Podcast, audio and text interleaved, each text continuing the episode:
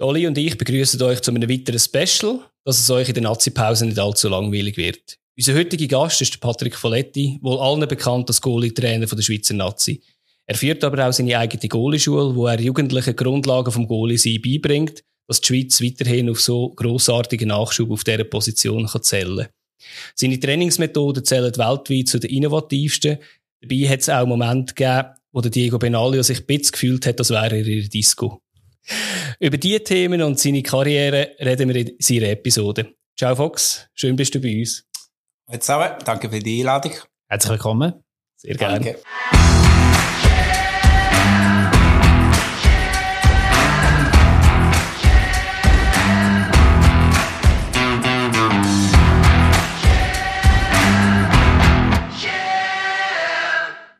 Würdest du noch etwas ergänzen oder beschreibt das deine aktuelle Situation ein bisschen ja, groß und ganze hast du getroffen, glaube ich. Äh, und von daher äh, können wir das Gespräch starten mit einem guten Gefühl. Wunderbar, freut mich doch. Ja, ich, ich würde sagen, zum Starten wir, schauen wir doch ein bisschen zurück, kommen bei die Vergangenheit und schauen, woher bist du gekommen, was hast du gemacht, dass du jetzt mit deiner Expertise kannst da sein ich habe als ersten Punkt eigentlich deinen Abstecher, wo du vom Endrisio zu GC gewechselt hast, Weiß nicht, hast du noch etwas zum Mendrisio sagen oder wenn wir gerade bei GC einsteigen? ja, Mendrisio ist doch äh, der Anfang äh, vom, vom Ganzen. Von daher, Auch Heimat, oder? Sehr, sehr wichtig, ja, meine Heimat. Auch wenn ich mittlerweile mehr Jahre in der Deutschschweiz bin als in Tessin. Ja. Also man merkt immer noch nicht an mein Deutsch, aber es ist so. ich höre das bisschen, aber ist ja charmant, ja. ähm, auf jeden Fall, ja, dort äh, bin ich gestartet äh, mit 16 in der ersten Mannschaft, erste Liga. Und ähm, aber äh, ich wollte nach Zürich gehen, um zu studieren und nicht um Fußball spielen. Okay. Ah, okay. Und äh, das ist äh, der primäre ähm, Bewegungsgrund gewesen. Mhm. Ähm, ich hatte aber Fußball äh, damals schon sehr, sehr gern und ich habe ähm, Gelegenheit gesucht, in Zürich zu trainieren. Und nach lange Hin und Her, ich hätte müssen beim FCZ landen, laut meinem damaligen Präsidenten, weil äh, ich kenne jemanden und so weiter mhm. und so fort. Und nach äh, vier Wochen, wo ich sehr genossen habe in Zürich, ohne Training, als, äh, als junge 19-Jährige, ja, die Großstadt, äh, ein paar andere Ecken kennengelernt, wo auch interessant waren. Ja. Aber am Schluss bin ich doch bei GC gelandet als Gast und nachher äh, wirklich Zufallprodukt. Äh, ja, ähm, bin ich dort äh, ein bisschen länger geblieben habe ich einen Vertrag unterschrieben und äh, ja, die tolle Erfahrungen äh, mit der Champions League äh, darf erleben. Also es war eigentlich dein Studentenjob gewesen?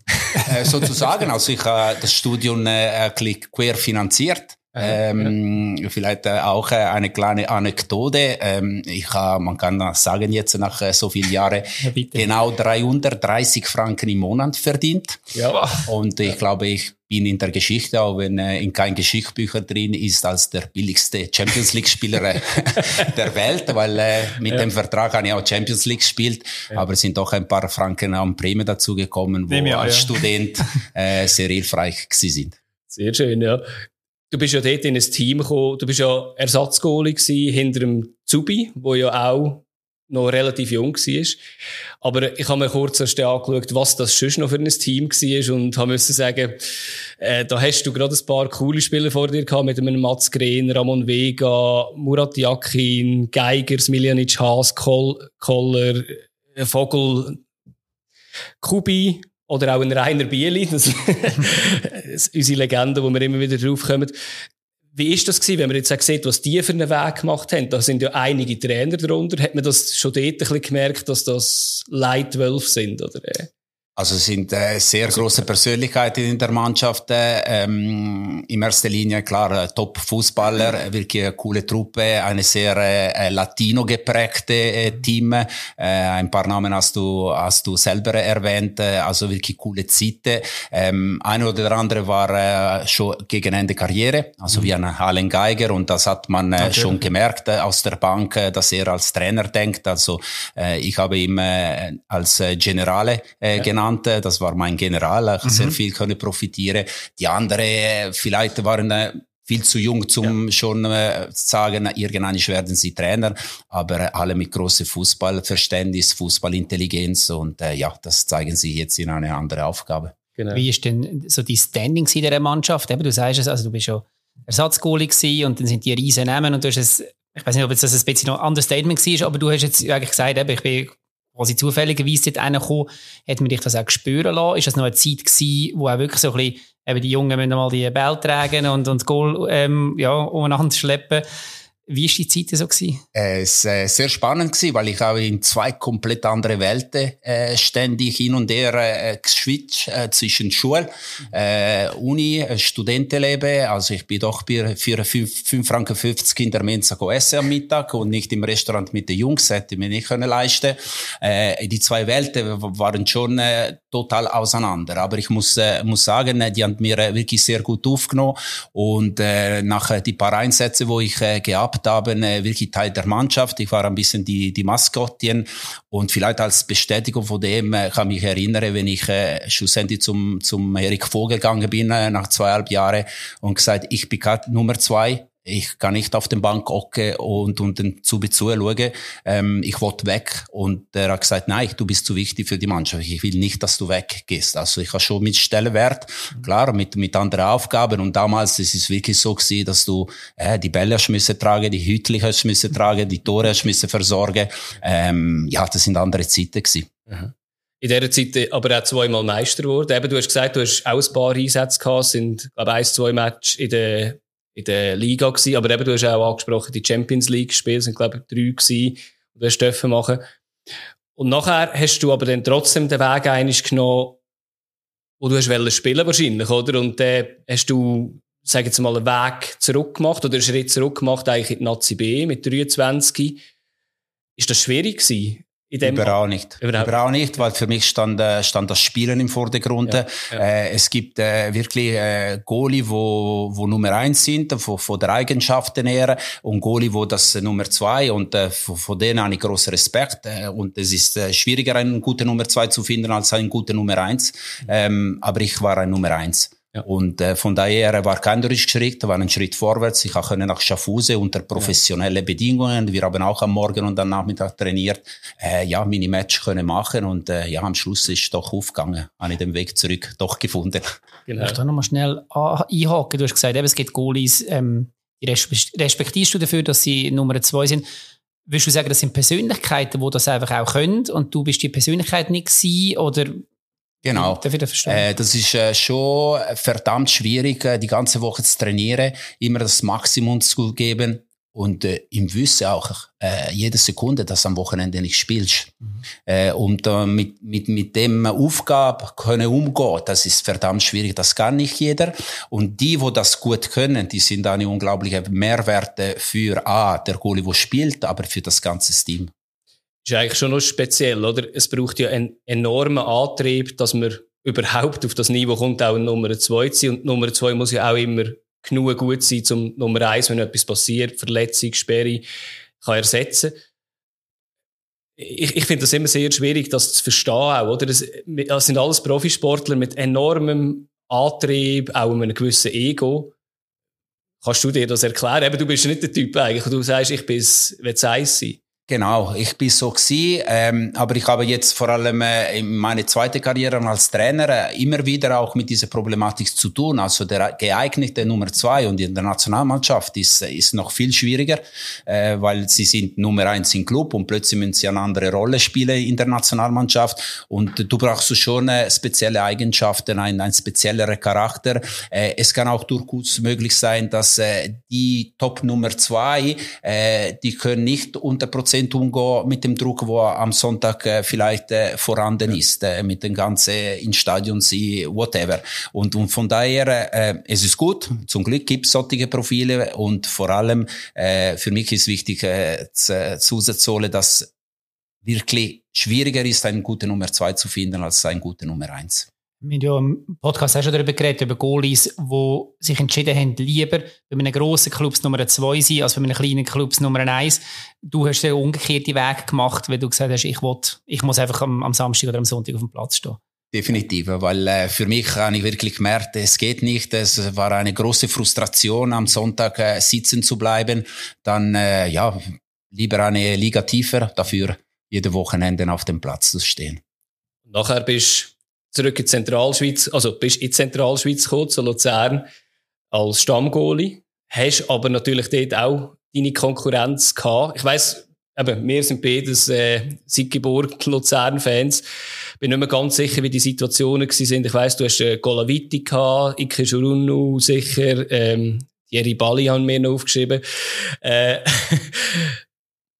beim Golaviti und Bayi bin ich ziemlich sicher gewesen, dort ist glaube ich, relativ klar gewesen, dass du aus Eis bist. Beim Ike Jurunu bin ich nicht ganz sicher gewesen. Jetzt dort ein bisschen einen Konkurrenzkampf gegeben, oder, äh, also die Situation ist, äh, ist äh, noch komplexer, als was du geschildert okay. hast. ähm, ich weiß nicht, der eine oder andere kann sich gut erinnern. Äh, mein Transfer ist genau im Sommer 99 zustande gekommen ist, mit der legendären Aktion äh, vom Kohler und Konsorte, wo über das Wochenende vier Millionen garantieren müssen auf Bern bringen. Stimmt. Ja. Also ich bin schon rausgeguckt vor ja. dem Teletext damals und habe gewartet, bekommen sie die Lizenz oder nicht, weil ja, das genau. war die Voraussetzung, darf ich nach Luzern gehen oder eben nicht. Also dass Luzern nicht bankrott geht. Ist genau, genau. Also dort wirklich Sonntagabend kam das Telefon und ich bin Sonntagabend mit dem Auto von Schaffhausen in der Innenstadt da in Luzern und dann den Vertrag physisch irgendwo in einem Restaurant da in Luzern unterschrieben.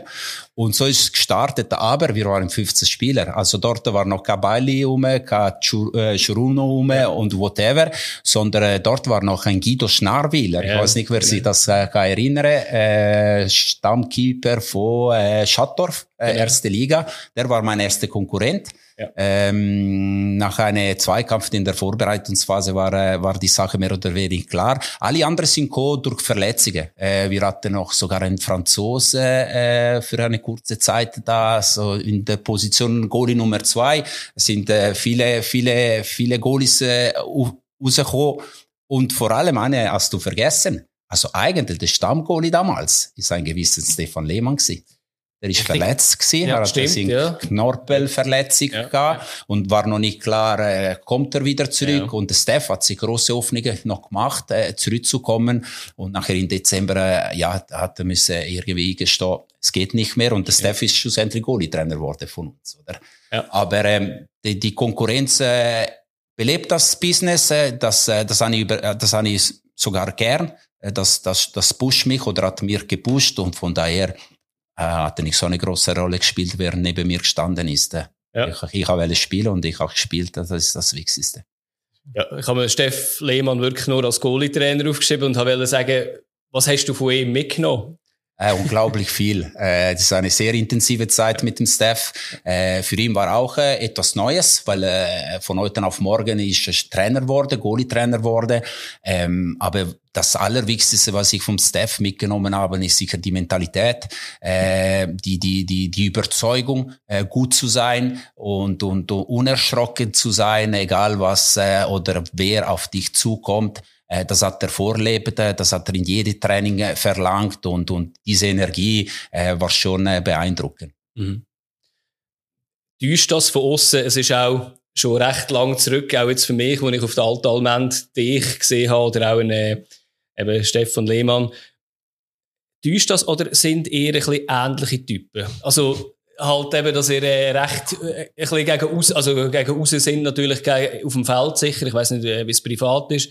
Aber ich, ich hätte jetzt das von außen so ein bisschen eingeschätzt, oder? Täuscht ja, es auf den ersten Blick äh, es täuscht nicht. Ja. Also ich glaube, wir sind beide äh, zwei Goalie, wo, wo, wo mit und aus der Emotionen gelebt haben, diese Emotionen auch äh, gebraucht haben zum, zum Leisten. Von daher, nachher würde ich schon sagen, dass Steph ist ein bisschen verrückter als ich. ja. Sicher sehr extrovertiert, ja. Sicher, ja. Ja, ich, ich habe mir auch noch kurz aufgeschrieben, ich, habe, ich bin auch manchmal ein bisschen, oder wir sind auch Fußball-Nostalgiker, ich habe mir dort auch ein paar Namen aufgeschrieben, die du gespielt hast. Sie sind nicht ganz so gross gewesen, sage ich jetzt mal, wie, wie bei GC-Zeiten, aber äh, trotzdem, es war auch ein Tommy Weiss dort ein Speicher hast du auch noch kennengelernt. Und ich habe vor allem gestaunt, wie viele coole Stürmer als, als äh, Luzern in dieser Zeit gehabt, wo du da bist, mit einem Alexander Reh, Contini, wieder ein Kubi, du hast den getroffen wieder nach, äh, nach GC, Les Kufo, Alex Frey, Nestor Subiat, also ja, äh, Creme de la Creme, oder? Branca ist auch mal Branca, ja, ja, genau. äh, ja, das sind ja. immer wirklich kurze ja. Abstecher gewesen. Ja, Sie sind für ein paar Monate, eine oder der andere ist Verstärker, eine oder der andere ein bisschen weniger, wenn wir im Raum stehen. Aber genau. was spannend ist, äh, ist äh, die junge Truppe, die zusammengekommen ist damals, äh, alle Restposten, ja. sage ich mal so. Äh, Alex Frei von Thun, äh, ich bin von Schaffhausen, Christoph Spicher von Münzingen mhm. und äh, es war äh, es ist immer schwierig zu sagen, welcher Moment eine Karriere der schönste war oder welches Team. Aber ich muss sagen, der erste Jahr FC Luzern, wo wir 0,0 Kredit hatten, auch von, von, von, von der Öffentlichkeit, und wir doch, glaube ich, Fünfte worden sind die Saison, ähm, mit coole, junge, hungrige Fußballer. Wir haben auf dem Platz und neben dem Platz äh, äh unglaublich Spaß gehabt. Und spannend ist, zum Schauen jetzt im Nachhinein, äh, wer welche Weg gemacht hat. Mhm, also wenn ich denke, was Wuju äh, seit Jahren Jahre äh, bei, bei IBE macht. Äh, Alex hat auch seinen Weg gemacht, zuerst als Spieler mhm. auf internationaler Ebene, jetzt als Trainer. Und äh, ja, es sind Zeiten, wo ich immer gern zurückblicke. Nimmt man so Kontakt auch noch mit oder ist das eher außergewöhnlich, dass man dann mit dem einen oder anderen, oder ist das mehr so, eben, wenn man sich dann irgendwo mal in einem Stadion über den Weg läuft, hat man Freude, aber sonst... Ja, Fußball ist schon eine kurzfristige Geschäft. Mhm. Also damals, ich bin äh, auch sehr jung, aber ich bin doch ein bisschen älter. Ich bin ein bisschen der Papi gewesen, habe ich immer meine Kinder äh, benannt. Und äh, ähm, wir haben äh, versuchst den Kontakt zu behalten. Ähm, es gibt zum Beispiel Melchior Arnold, äh, auch äh, eine Legende, wo, wo wirklich äh, Pflege, auch wenn er jetzt in Ibiza wohnt, zurück auf Ibiza, also da sehe ich wirklich jedes Jahr und wir hören uns oft. Die andere ist Fußball Schweiz klein und durch meinen Job äh, hast du immer wieder Kontakte und es ist immer schön, wenn, wenn ich der Alex oder der Bujo sehe, aber es ist nicht, dass wir äh, gemeinsam ein Bierchen trinken. Du hast vorher irgendwie gesagt, äh, kurzen Abstecher. Ich werde das gerade äh, übernehmen für deine nächste Station. Du hast mit 27 dir noch gesagt, ich wollte jetzt trotzdem noch ins Ausland. Du bist äh, auf die Insel gegangen, Darby County.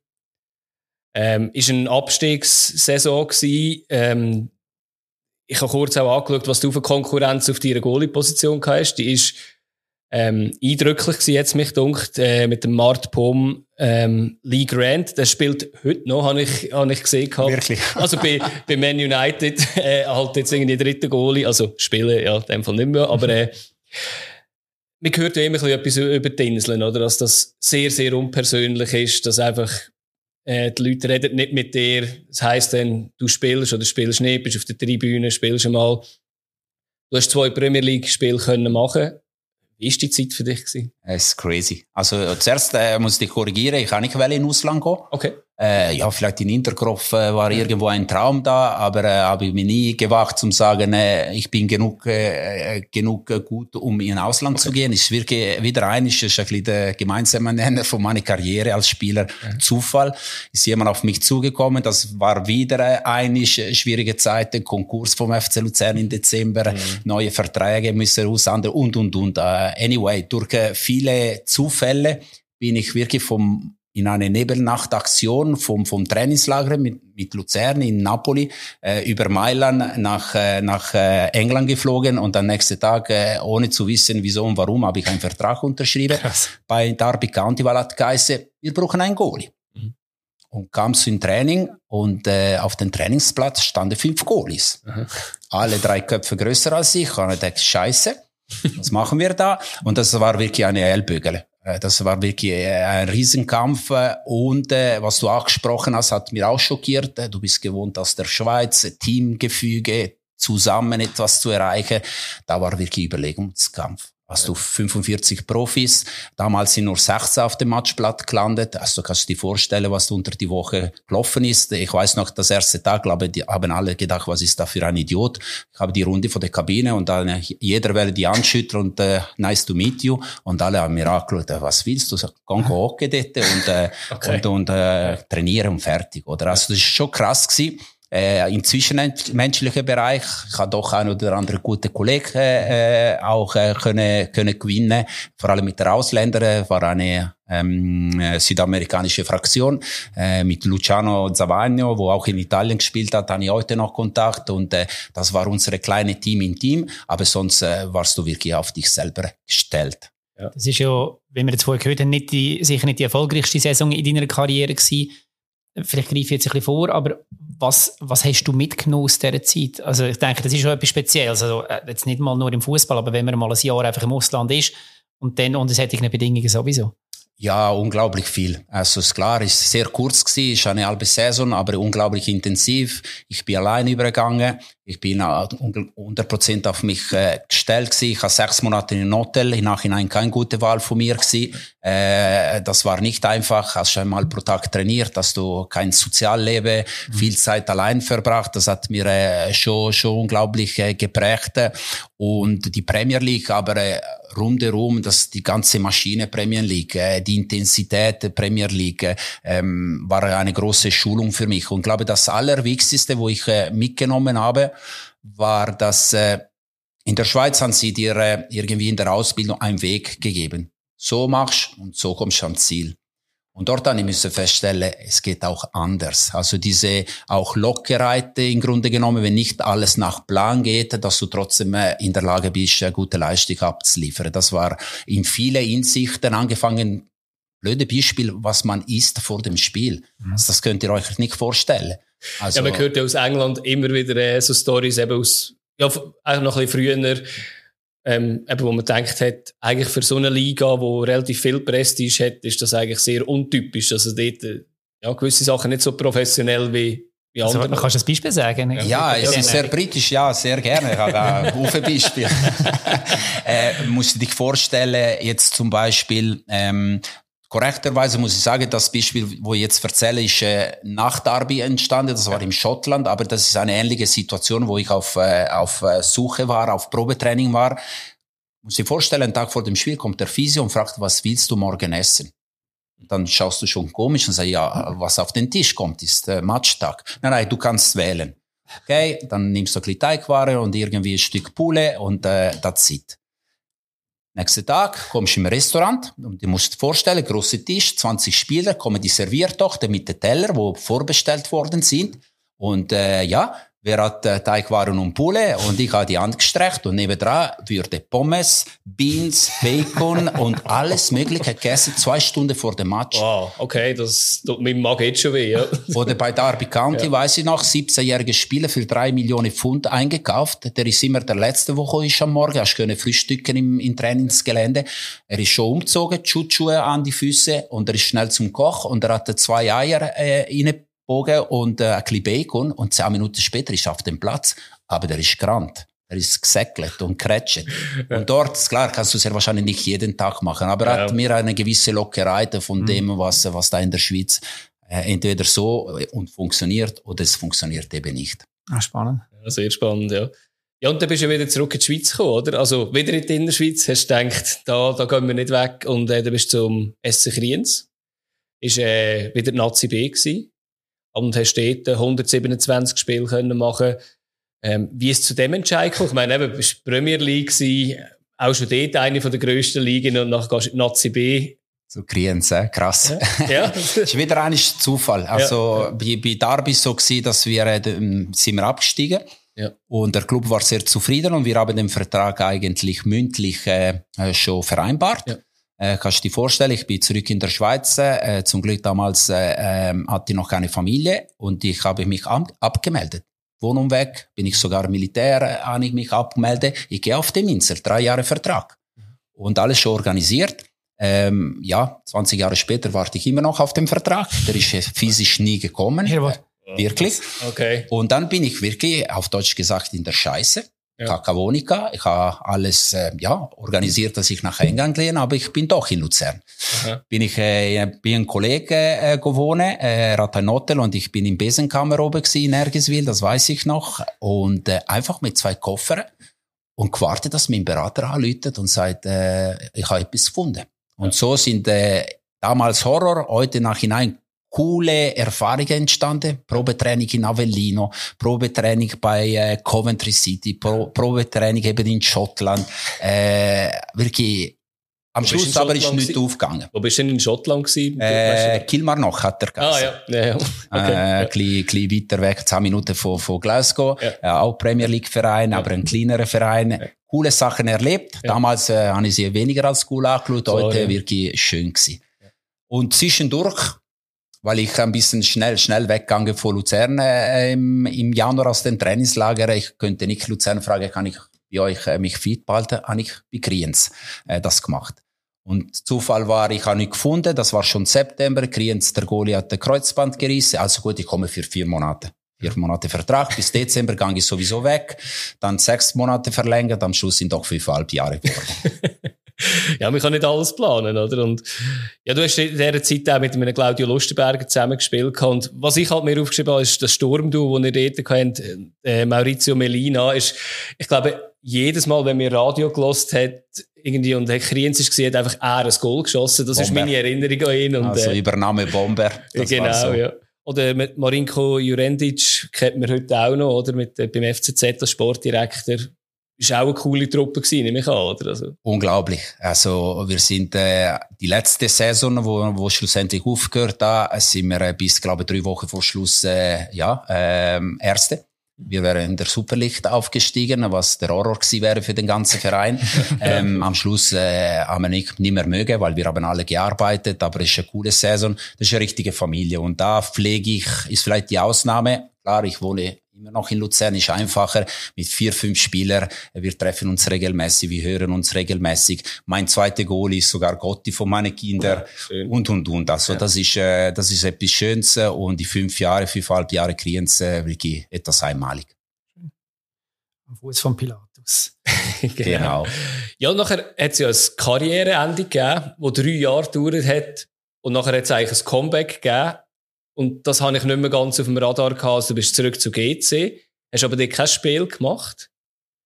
Ähm, dort bin ich nicht ganz sicher gewesen. Also du bist, du bist als Spieler wieder zurück, oder? Zu Nein, das ist nicht ganz korrekt. Das ist nicht richtig. Also, da, da, ja. da hat äh, Google äh, dir die falschen Informationen ja, gegeben. Transfermarkt. Transfermarkt, hat, äh, ich habe vor mir. Ja, ich, ich habe gedacht, es kann fast nicht sein, dass du mit so talentierte junge Goalies eigentlich als, ich, ich habe zuerst gemeint, gehst du zurück als Mentor, weil du hast dort äh, Lorenzo Bucchi gehabt, äh, ist schon 25 Idee gewesen, aber du hast einen Jan Sommer gehabt oder einen Raphael Spiegel, wo sehr, sehr langes Recht Nein, es gibt eine Zwischenstation und okay. das ist auch äh, wieder sehr speziell gewesen. Das heißt, äh, meine letzte Saison bei Kriens, ich habe noch 50 Prozent äh, in der Schule gearbeitet als Sportlehrer bei Ebicon und dann habe ich gelitschuttet am Abend. Ja. Und dann äh, die letzte Saison kam im Sommer äh, sehr spät die Anfrage vom FC Luzern, ob ich bereit wäre, äh, drei bis vier Mal in der Woche die Goalies von der ersten Mannschaft mhm. trainieren. Also ja. der junge Dave Ziebung, oder? Ja, genau. Einfach so meinen Namen machen. Ja. Und äh, ja, auch neben nach der Aktion, ich müsste meinen Stundenplan äh, ändern in der Schule, dass überhaupt möglich war. Zum Glück der Rektor ist eine FCL-Fans und er hat am Sonntag alles bastelt. Da ja. sind andere Lehrerkollegen statt Steinessig geworden, aber ist aufgegangen für mich. Ja. Und da bin ich immer in der Schule am Morgen, mit der Vespa durchgefräsen von Ebikon auf der Almen, der Dave trainiert, wieder zurück in der Schule und am 5 Uhr am Abend bin ich selber in Training gegangen. Das habe ich ein Jahr lang gemacht. Ja. Das ist ein krisendes Jahr, wo, ja, äh, dazu kam, glaube ich, achte Final oder vierte Final Cup-Spiele. Mhm. Kriens gegen Luzern, super, oder? Also du trainierst eine, spielst du gleichzeitig in der anderen Verein. Und dann dort war für mich klar, A, dieses Benzo kann ich nicht auf ewig behalten. Ja. Und B, ich wollte wirklich unbedingt äh, ja, das, das, das, den Job als Goalie-Trainer ausüben, 100% ausüben. Ich habe den Vertrag bei Kriens aufgelöst, habe ein Jahr äh, Pause in der Schule, weil das Risiko habe ich nicht gewusst gefällt mir oder gefällt mir nicht. Ja, so ist meine Goalie-Trainer-Karriere eigentlich gestartet und erst später, nach zwei Jahren, als Goalie-Trainer bin ich zu Getzes gestoßen. Stimmt, ja. ja. Okay. Ja, wenn man seine Notizen würde richtig lesen. Aber stimmt, das ist wirklich auf dem Transfermarkt, ähm, mhm. ist, die, ist der Abstecher noch, den ich mir einfach nicht erklären konnte. Aber äh, zu deinen Schutz, ja. ähm, es gab äh, bei GC, äh, glaube die erste Saison, äh, die Situation, dass wir unglaublich viele Verletzte hatten. Ja. Und die haben müssen meinen Pass reaktivieren als Spieler. Und ich bin tatsächlich auf dem Matchblatt auf der Bank für ein Spiel, wo wir ja, gegen glaub, Bellinzona, ja. glaube ich, 7-0 oder 8-0 gewonnen ja. haben und der Lorenzo Bucchi in Tor stand. Vielleicht ist das, wo bei Transfermarkt also, ja, zu Verwirrung ist, geführt hat. Ich glaube, es ist das gewesen. Das erste Spiel von der Saison, glaube ich, ist der Lorenzo Bucchi im Goal gewesen. Du, glaube auf der Bank. Und nachher ist der Jan Sommer, glaube ausgelehnt worden von Basel. Von Via Vaduz. Äh, Via Vaduz, ja, genau. Korrekt. Ja, ja. Oh, gut, gibt's doch noch Sinn, ergibt das noch Sinn. Wenn, du, ja. wenn wir jetzt zurückschauen, so die aktive Karriere, eben, ich denke, auf, auf die ganze Trainergeschichte können wir nachher dann definitiv auch noch sprechen. Was würdest du jetzt sagen, was ist dein, als Spieler dein grösster Erfolg gewesen? Also, wo du persönlich jetzt be beurteilst? Ich meine, klar, in der Trophäensammlung sind es natürlich die meisten Titel gewesen, aber dort hast du noch nicht so einen riesen Anteil gehabt ist es trotzdem das oder gibt es andere Momente, wo du sagst, nein, das, das, auf das bin ich eigentlich am stolzesten? Äh, also die, die, die Meistertitel bei GC äh, überall nicht. Also wenn du äh, die erste Saison habe ich ein Spiel gemacht, die zweite Saison habe ich vielleicht sechs, sieben Spiele gemacht, ich habe sie gar nicht zählt. Ähm, freust du dich? Aber am Schluss, am Ende der Meisterschaft, wenn du den Pokal in die Hände hast, äh, war nicht das Gleiche, wenn du die ganze Saison durchgespielt hättest. Und äh, das, äh, das ist etwas, wo ja stolz bin drauf, aber äh, äh, das ist ein, ist ein Fakt. Ich glaube, die Tatsache, dass ich als als junger Tessiner wo nie im Leben gesagt hat, ich möchte Profifußballer werden. Also das habe ich wirklich nie eigentlich gesagt. Ähm, unglaublich viel gesehen von, von dieser verrückten Welt in die verschiedensten Facetten. Und das ist das, das, was mir erfüllt, dass ich jetzt zehn, zwölf Jahre lang als Sterfe mache und, und, und unglaublich viele, viele Erfahrungen können sammeln. Das ist das Schönste und das ist vielleicht das Wichtigste, wo mir hilft heutzutage in meine neue Aufgabe. Gibt es einen Moment oder eine Saison oder irgendetwas, wo du sagst, das wurmt mir jetzt im Nachhinein am meisten, dass, dass, dass ich das nicht geschafft habe oder dass das in dem Moment nicht funktioniert hat? Äh, vielleicht formuliere anders, aber es gibt einen Moment und das war der zweite, die zweite Saison FC Luzern. Mhm. Äh, unglaublich gut, unglaublich konstant, äh, von, von links und rechts auch relativ hoch gejubelt. Und äh, ich werde nie im Leben die Bestätigung äh, haben und bekommen. Aber dort muss ich ehrlich Jetzt kann ich das sagen, damals habe ich niemand etwas so gesagt, aber ich habe mir schon Hoffnungen gemacht, dass es vielleicht für ein Nummer drei in der Nazi würde erreichen. Das war gerade äh, der Umbruch in der Nazi.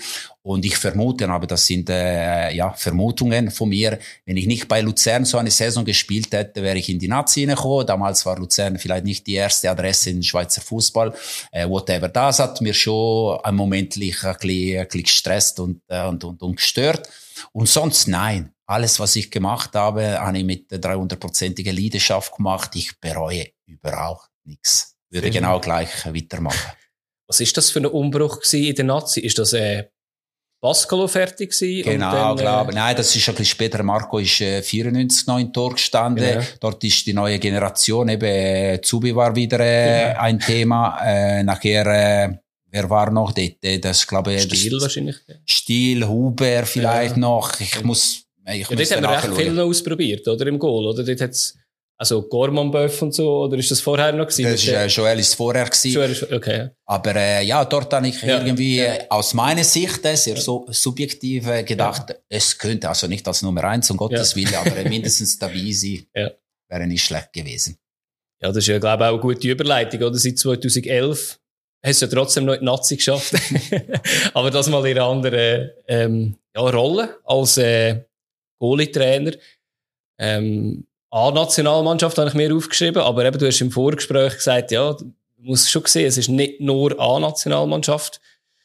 Was, was beinhaltet das sonst noch?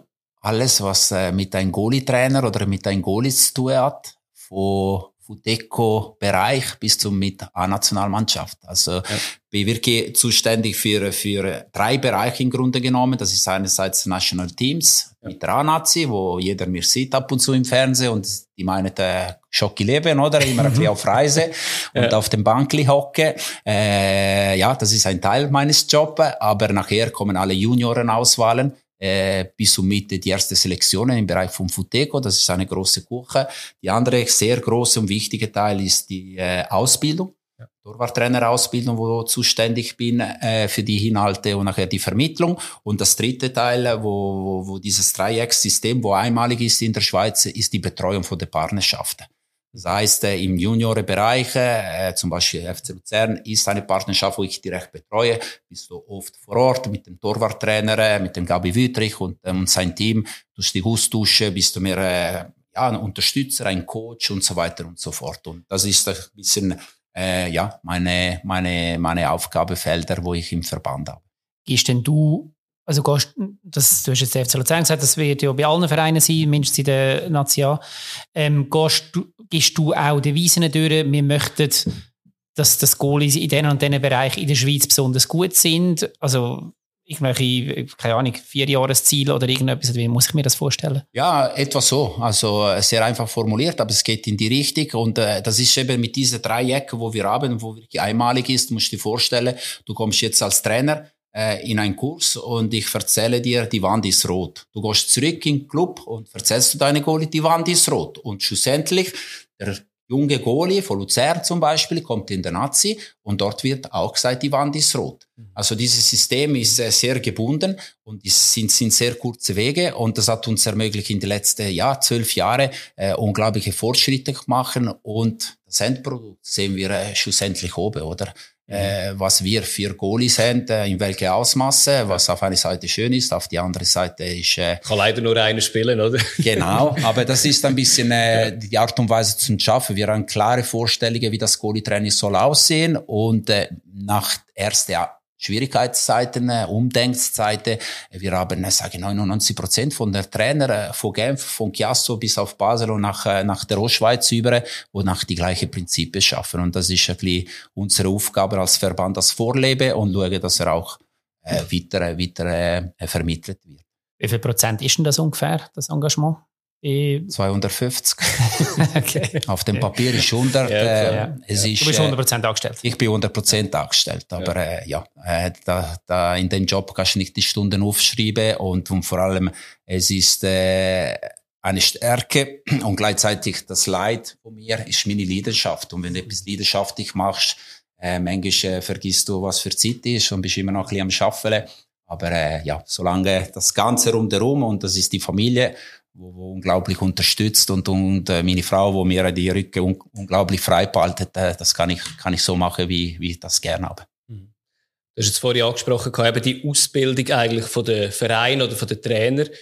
Es geht ja aber dann auch noch den Kontakt zu den, zu den Spielern. Ich habe auf Social Media gesehen, dass du amix unsere, eben, so ein die im erweiterten Kader oder äh, die im Nazi-Kader eigentlich die Goalies auch besuchst ähm, wirklich vor Ort bist, ob du bei Gladbach bist oder äh, bei Montpellier, auch kannst du reinschauen.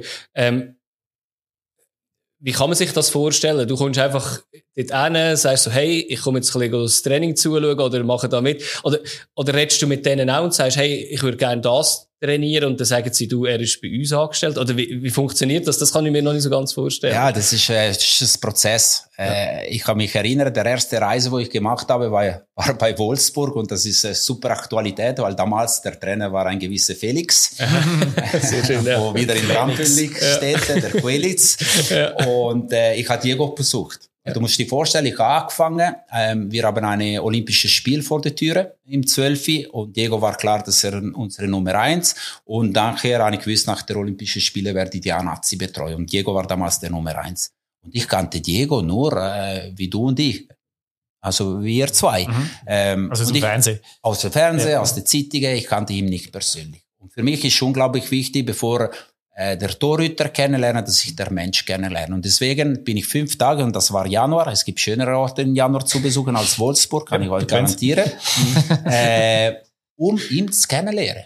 Und ich habe unglaublich viel Zeit verbracht mit, mit ihm, mit Nadine, also mit der Familie, seine Frau, ähm, Kinder, ich glaube, ja, das erste Kind war schon, schon auf Welt. Und, und das war wichtig. Und nachher, das andere Teil war ein bisschen schwieriger, sage ich mal so, äh, ist der Kontakt zu, zu dem Verein. Dort war eigentlich die Voraussetzung sehr gut, weil Ausi Ilfiger, auch ah, ja, eine alte stimmt, Bekannte ja. aus äh, innerschweizerischer Sicht, äh, Goalie-Trainer war. Aber eben, wenn du als Cheftrainer der Felix hast, also als Goalie-Trainer sowieso nichts sagen. Also äh, vielleicht Klammer auf, Klammer zu, äh, zu haben Ausi gesagt, was macht ihr heute Morgen im Training? Und das war halb neun im Büro. Keine Ahnung. Muss warten. Äh. Und dann hat immer so geschaut zum Büro von Felix, oder?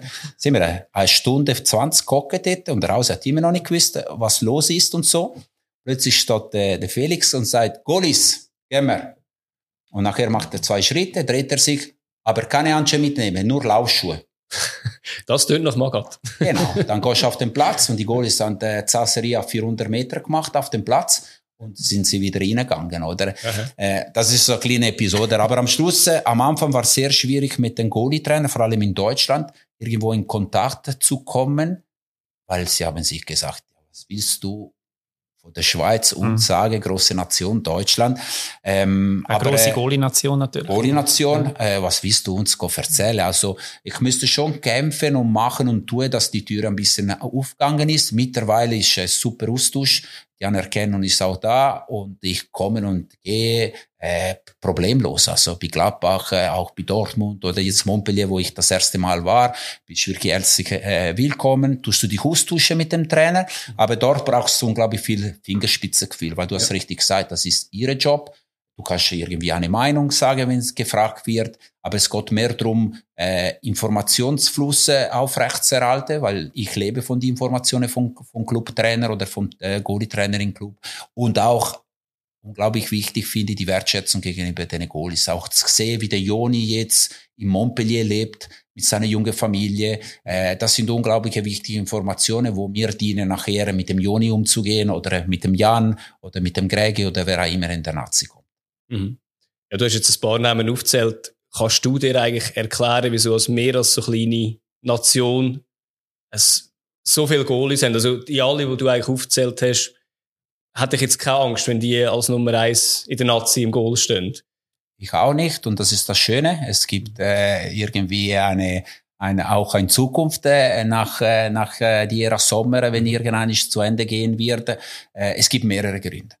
Also der allererste und wichtigste ist Mutter Natur. Wenn du von Natur aus nicht irgendetwas gehst und außergewöhnlich hast du keine Chancen auf dem Level. Nachher, äh, es gibt äh, die Ausbildung, wir in der Schweiz seit äh, ja, äh, zwölf Jahre wirklich konsequent durchziehen. Das ist ein Modell, wo äh, mehr oder weniger schamunslos auch kopiert wird äh, von anderen Ländern, von größeren Ländern, aber wir sind konsequent auf dem Weg äh, geblieben und äh, die Früchte sehen wir langsam. Und dann, es gibt auch eine wirtschaftliche, kulturelle ähm, Element, wo nicht äh, zu unterschätzen ist. Jetzt, dass wir sehr viele Goalies in Deutschland haben, es hat A, mit der Preis-Leistungs-Qualität ähm, Qualität, ja. sozusagen von unseren Produkt Goalies. Ja. Die sind noch relativ billig, aber die sind sehr, sehr gut. Und es ist einfacher, einen Schweizer irgendwo in Gladbach oder in Stuttgart oder in äh, Dortmund zu integrieren, als irgendwie einer, wo die Sprache nicht beherrscht. Also kulturell sind wir doch nicht in allem, aber doch sehr ähnlich äh, mit ja. der deutschen Bevölkerung. Und ja. Mix von diese, von, von diese, von diese Faktoren führt, dass wir heutzutage, ja, fünf, sechs äh, überdurchschnittliche, was aber schön ist, ich habe bereits äh, ganz jüngere äh, in der, in der Pipeline, wo, ja, ist Zukunftsmusik, aber das ist meine Aufgabe. Das ist die heute habe, nice to have, aber ich muss schauen, dass ich in 10 Jahren, in 15 Jahren äh, ja. wieder ein Sommer kommt. Also ganz jung redest du von, also nicht 12 und nicht wahrscheinlich von einem Saipi, Lorenz, Deniti, wo jetzt eigentlich schon U19, U18 rum sind, Klar. oder? Oder, die, äh, die ja. Namen, wo du benannt hast, äh, sind auf dem Radar. Ja. Wir haben vieles mehr. Ja. Äh, es gibt auch 17-Jährige im Moment, wo wir mit unseren Futuro-Programmen sehr eng betreut, wo, wo Potenzial haben. Ist klar, es kann unglaublich viel passieren. Aber wie gesagt, ich denke, für die nächsten 15 bis 20 Jahre haben wir auf der Goalie-Position Ruhe. Was ist es, wo du an einem jungen Talent, wo du sagst, okay, der ist heute sicher noch nicht an dem Punkt, aber der könnte es etwa vier, fünf Jahre oder meinetwegen auch noch mehr einmal werden. Was, auf was schaust du speziell? Was, denk, was sagst du, was muss ein Goalie mitbringen, dass es wirklich an die Spitze schaffen kann? Es gibt viele Sachen, wo du musst können auf dem Level, aber es gibt zwei entscheidende. Auf einer Seite ist die Spielintelligenz. Äh, der Goalie heutzutage muss intelligent sein. Also der Spinner, äh, wie wir vielleicht meine Generation war, äh, wo, wo irgendwie auf der Linie alles kratzt und, und ein bisschen ustigt, das ist vorbei. Und das sehen wir auch international. Es gibt die, die Goalie-Tippe praktisch nicht, aber es ist kein Zufall, weil der Goalie heute muss Spielintelligenz sein. Äh, er ist 100% involviert, sowohl in der Defensive wie auch in der Offensive. In den ganzen Mannschaftsgefüge muss da wirklich Spielverständnis haben. Und das ist eine wichtige Voraussetzung. Und die zweite Voraussetzung, und ist dort, wo ich vor allem mit jungen Goalie am meisten arbeite, ist im Bereich Persönlichkeit, im Bereich mentale Stärke, ähm, mit auch äh, Profis zur Seite, wo wir die Jungen unterstützen mit dem ganzen Druck, oder Verwaltung der Emotionen nenne ich das, äh, umgehen zu können. Weil am Schluss, was entscheidend ist, ist genau das, dass du von Woche zu Woche oder international jede drei Tage mit dieser ganzen Runde rum äh, oder mit dem Druck, wo du dir selber aufpasst, kannst umgehen, kannst kanalisieren, um leisten zu können. Technisch, taktisch, konditionell sind alle, sind alle etwa gleich. Ja. Aber dort machst du den Unterschied. Es hat ähm, einen deutschen Podcast gegeben, recht grossen, wo mal den Kevin Trapp interviewt hat, wo er bei PSG gespielt hat. Dort hat er äh, mit dem Areola unter anderem und einem Italiener ähm, das Duell kam mit Nummer 1 Position und hat gesagt, es sei recht lustig der Unterschied von gewissen Nationen, wie sie nur schon Spielstil, auch von einem Goalie. Äh, die deutschen Goalies anscheinend bleiben recht lang aufrecht und sind eigentlich ein Mauer. Und ich glaube, italienische und französische Goalie hechten eher auf den Ball los. Gibt's bei, bei den Schweizer auch etwas, wo sie ganz speziell auszeichnen? Oder sagt man eher, ja, mir ist vielleicht eher bei den deutschen Goalies, darum haben wir vielleicht auch eher Erfolg nach Deutschland oder es eben andere Gründe wie Sprache und Mentalität, wie du vorher gesagt hast? Das ist eine mega spannende Diskussion, weil wir gehen jetzt langsam in technisches Bereich. Ja, genau. Und da äh, es ist äh, eine Diskussion ohne Ende, ja. weil äh, zuerst müsste man definieren, was ist die ideale Technik, ja. die perfekte Technik, ja. und dann äh, ja willst du Neuer mit, äh, mit Buffon vergleichen, Sommer mit Courtois, äh, Donnarumma mit, äh, keine Ahnung, unmöglich. unmöglich. Äh, von daher, uns, unser Weg ist, äh, ist klar, wir haben schon eine Idee, wie wir ein Goalie haben wollen auf dem technischen Bereich, aber, äh, und das ist ein Prozess, wo wir in den letzten Jahren dran sind, ist nicht ganz einfach, dass wir ein bisschen wegkommen vom der perfekte Goalie im technischen Bereich. Ja. Wir reden heute lieber von einer Spielintelligenz, also das ist die, die, die, die Voraussetzung, die wichtigste Qualität muss, muss haben und dann von Effizienz. Ja. Weil am Schluss, ob ich jetzt den Ball als Moore, à la Neuer oder wenn ich äh, à la Donnarumma in den Ball hineinspringen und so weiter und so fort, halte, das ist mir auf Deutsch gesagt scheißegal. Ja, Also wichtig, ja. dass du den Ball kebst. Also diese Effizienz äh, nimmt für uns einen großen Stellenwert und, und das ist das, äh, das, das Allerwichtigste. Aber es ist so, wenn du mit ausländischen Goalie-Trainer und ich bin ständig in Kontakt mit, mit solchen, manchmal es ist ein anderes Spiel, aber es ist Ja. immer noch Goalie-Trainer. Also die Visionen und die Umsetzung ist doch sehr, sehr unterschiedlich. Ich würde gerne noch mal schnell zurückkommen auf das, was du gesagt hast, so Zusammenarbeit mit dem Trainer. Du hast das Beispiel von Wolfsburg gesagt, mit dem Magat. Ähm, jetzt bei dir in der Nazi, wie weit bestimmst du, dass jetzt heute Goalies das und das trainieren und wie weit musst du zuerst mal fragen beziehungsweise froh sein, dass du ein Zeitfenster rüberkommst und äh, jetzt in dem Fall Murat Yakin und, äh, und die Konsorten sagen dann so, nein, heute, spielen, heute trainieren die Goalies mit der Mannschaft und am Dienstag darfst du am Nachmittag ein bisschen mit denen noch Goalie-Training machen. Und wie weit sagst du, nein, ich brauche jetzt zwingend zwei, drei Einheiten? Bin sehr proaktiv, immer gewesen. Äh, manchmal erfolgreich, manchmal ein bisschen weniger erfolgreich. Da, da war Hans-Peter Latour ein super Beispiel. Äh, der hat dir Goalie nie gegeben, als ehemalige Goalie notabene. Ja. Und nach langem Kampf hin und her hat uns einen Goalie-Tag geschenkt. Er sagt, Fox, am Dienstag kannst du machen, was du willst, aber Montag und die anderen Tage sind die Goalies bei mir. Whatever, Klammer zu. In der Nazi ist sehr proaktiv, sowohl mit, mit Motmar, äh, mit Vlad und jetzt äh, mit Murat. Äh, ich gehe sehr proaktiv auf ihn zu, mit Vorschlägen, mit Ideen und wir finden immer eine Lösung. Und meistens, wenn du gut vorbereitet bist, äh, ähm, der Trainer hat sich vielleicht nicht unbedingt zu viele Gedanken gemacht, was mache ich mit den Goalies. Und wenn du einen Vorschlag gut verpacken kannst, anbringen, kriegst du auch hin, was du, was du, was für dich am besten ist oder was für deine Goalie am besten ist. Aber es ist immer ein Geben und Nehmen. Das heißt, in deinem Fall hat es jetzt nicht einen riesen Unterschied gemacht, ob du jetzt einen Ottmar Hitzfeld, einen Petkovic oder einen Jakin vorher dran hast, weil du, wie du sagst, so proaktiv bin, bist, dass, dass schlussendlich sich dann die anderen Trainer irgendwo schon dir die Zeit ergeben, die du willst. Ähm, ganz, ganz am Schluss, vielleicht hat äh, doch keinen Unterschied gemacht in der Endprodukt, aber um das Ziel zu erreichen, sind schon äh, andere Wege, äh, wenn du hast, äh, der Ottmar als, als Cheftrainer, der Vlado oder jetzt der Muri. Also sind drei komplett andere Persönlichkeiten. Und dann, äh, das ist eine große Qualität von, von einem Goalie-Trainer oder von einem Assistent. Ich muss einfach spüren und verstehen, wie er funktioniert, damit die irgendwie am Ziel kommen. Und dann muss ich anders verpacken. Also, manchmal ist es sehr einfach, am Ziel zu kommen mit meinem proaktiven Vorschlag. Manchmal muss ich kämpfen und ellbögeln und, und, und hast auch zum Teil Konfrontationen. Aber ähm, sowohl mit, äh, mit, mit, mit Otti, mit, mit Vlad und jetzt mit dem Muri, äh, wir haben immer eine gute gemeinsame Nenner gefunden und meistens war er, was ich im Kopf hatte. Also von daher äh, braucht ein bisschen Verhandlungs, äh, ja, Geschicklichkeit. Ist denn nie zur Debatte gestanden, dass einer von diesen drei seinen eigenen Goalie-Trainer mitnimmt? Wenn, mittlerweile hast ja du als Trainer deinen ganzen Staff, wo du irgendwo von A nach B mitdrehst. Bis jetzt ist nicht der Fall gewesen, zum Glück ja. äh, für mich. Ähm, es ist klar, das Gedanke spielt schon äh, ein bisschen im Kopf. Also es könnte schon eines Tages äh, ein Trainer kommen und sagen, ja, mit dem Fox kann ich gar nicht etwas anfangen, also weg mhm. damit. Und dann, äh, ja, dann müssten wir äh, irgendwo ein andere, ein andere Abenteuer äh, finden. Aber äh, bis jetzt, ähm, es läuft gut. Äh, ähm, es ist auch etwas Spezielleres. Äh, es ist ein Bereich, wo, wo viele Cheftrainer leider immer noch nicht sich zu fest beschäftigen und vielleicht sie sind froh und durch die Tatsache, dass ich jetzt ein paar Jahre dabei und offensichtlich nicht ganz so schlecht meinen Job mache, bis jetzt ist nie das Thema auftaucht. Mhm. Mhm. Ich würde sagen, wir sind schon recht weit in, also im gewissen technischen Sachen.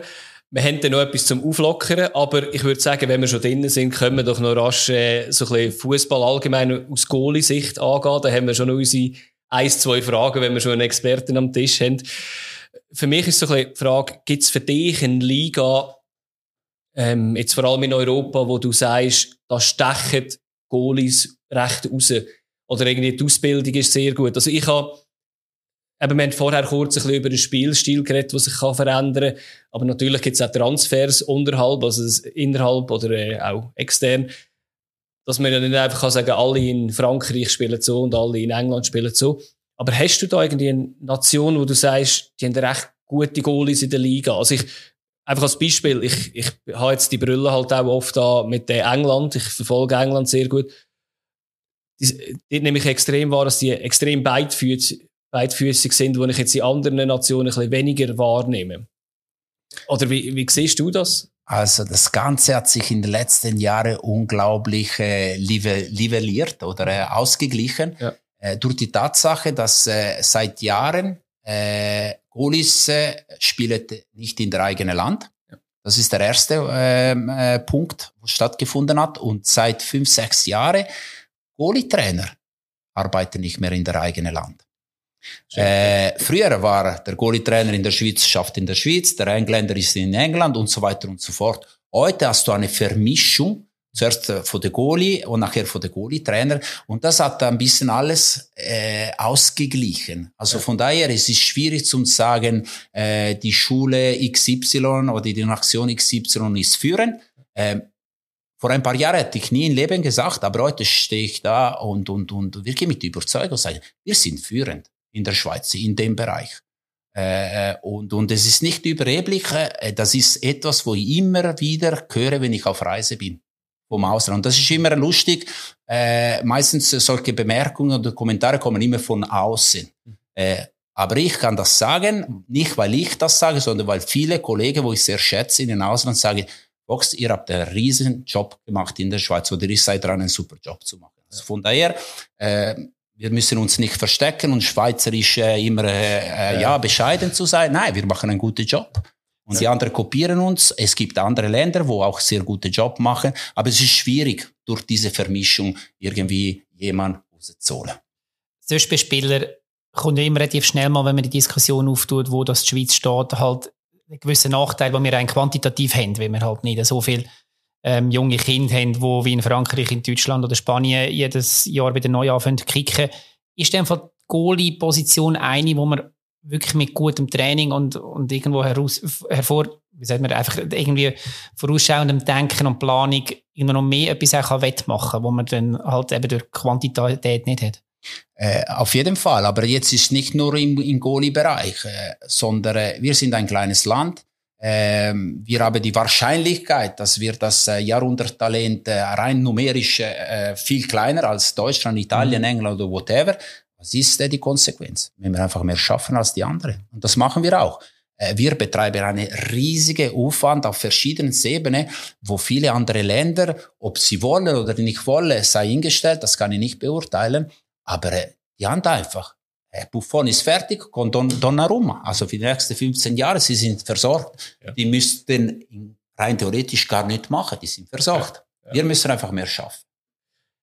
Ist es ein Vorteil, einen Fokus auf einen Goalie zu legen, weil eben man kann auch eine Goalie-Schule auftun und sich auf das fokussieren. Man kann, wahrscheinlich gibt es in dem Stil nicht, dass man sagt, man hat eine Mittelstürmerschule.